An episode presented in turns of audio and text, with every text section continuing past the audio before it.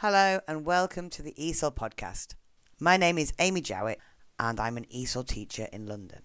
For the last episode of the ESOL podcast of 2021, the topic is climate change. This issue has been in the news a lot this year as the United Nations Climate Change Conference was held in Glasgow in October and November 2021. Maria and Azadeh made an informative podcast about this issue as part of the Newcastle College ESOL podcast project. Welcome to the ESOL podcast. I am Maria. And I'm Azadeh. Today we are going to talk about the climate change, and we also have some essential facts that may surprise you. So make sure you listen all the way through. We would like to draw your attention to four important categories. First, we will emphasize human behaviors. Then, we will continue by greenhouse gas, as well as the global warming. To finalize, the last point is sea level rising. To start, Azadeh, could you please tell us what is climate change and why is it important? Well, climate is the average weather in a place over many years, and climate change is a shift in those average conditions. The rapid climate change we are now seeing is caused by humans using oil, gas and coal for their homes, factories and transport. When the fossil fuels burn, they release greenhouse gas, mostly carbon dioxide. These gas trap the sun's heat and cause the planet's temperature to rise. It is a serious hazard for the future of our planet, and it needs human action to prevent catastrophic events.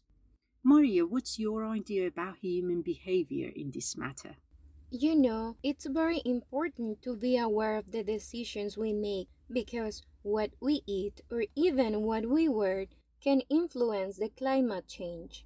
For instance, according to the Greenpeace US organization, every kilo of beef we consume means of 13 kilos of CO2, and the textile is responsible for the 10% of the CO2 emissions as well. Wow, this doesn't sound good, does it? It brings us to our next major point, which is greenhouse gas. According to the report presented by Panel on Climate Change, over the last century, the burning of fossil fuels like coal and oil has increased the concentration of atmospheric carbon dioxide, CO2. This happens because the coal or oil burning process combines carbon with oxygen in the air to make CO2. On the other hand, deforesting industries as well as other human activities have increased the concentration of greenhouse considerably.